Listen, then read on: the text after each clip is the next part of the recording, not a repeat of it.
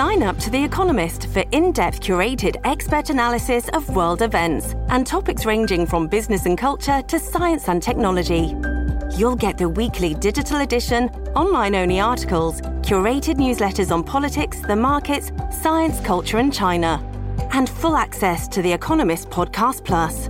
The Economist is independent journalism for independent thinking. Go to economist.com and get your first month free. Il rock, nelle sue mille sfaccettature, ha da sempre avuto connotati che rasentano il misticismo. È stata definita come la musica del diavolo, strumento del demonio atto a far scatenare i giovani, conducendoli in comportamenti che erano lontani anni luce dalla cristiana morale comune. Durante veri e propri deliri, scatenati dal plagio della credulità popolare voluto dalla religione, non era affatto raro vedere orde di genitori impauriti portare i propri figli dai preti, pregandoli di esorcizzarli dal gioco demoniaco che aveva irretito la loro prole con quell'infernale strumento chiamato rock and roll. E figuriamoci poi con l'avvento dell'heavy metal. Uno dei massimi esponenti di questo genere, nonché figura simbolo dello stesso, è senza ombra di dubbio Ronnie James Dio. Nato Ronald James Padavona, la sua carriera ha permesso di gettare le basi di quello che è stato negli anni un sottogenere che ha dato un grandissimo impulso alle cause di uguaglianza e libertà propugnate dal rock.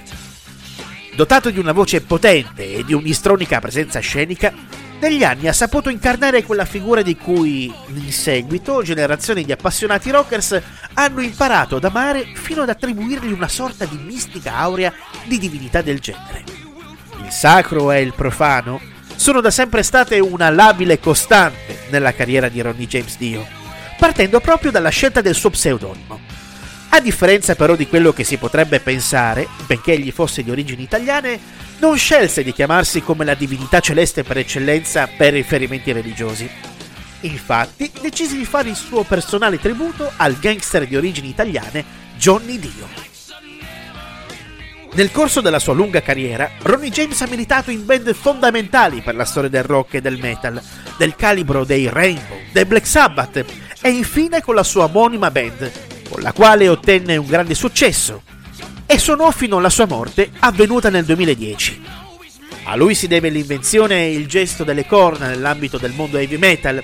Infatti, lo stesso Dio affermò di essersi ispirato ad un gesto scaramantico che vedeva fare da piccolo a sua nonna. La parabola terrena di Ronnie James Dio, come già detto, ha fine nel 2010, stroncato da un cancro allo stomaco che lo divorò in poco tempo, consegnando così la sua figura alla leggenda. Perché c'è un solo Dio e il suo nome è Ronnie James.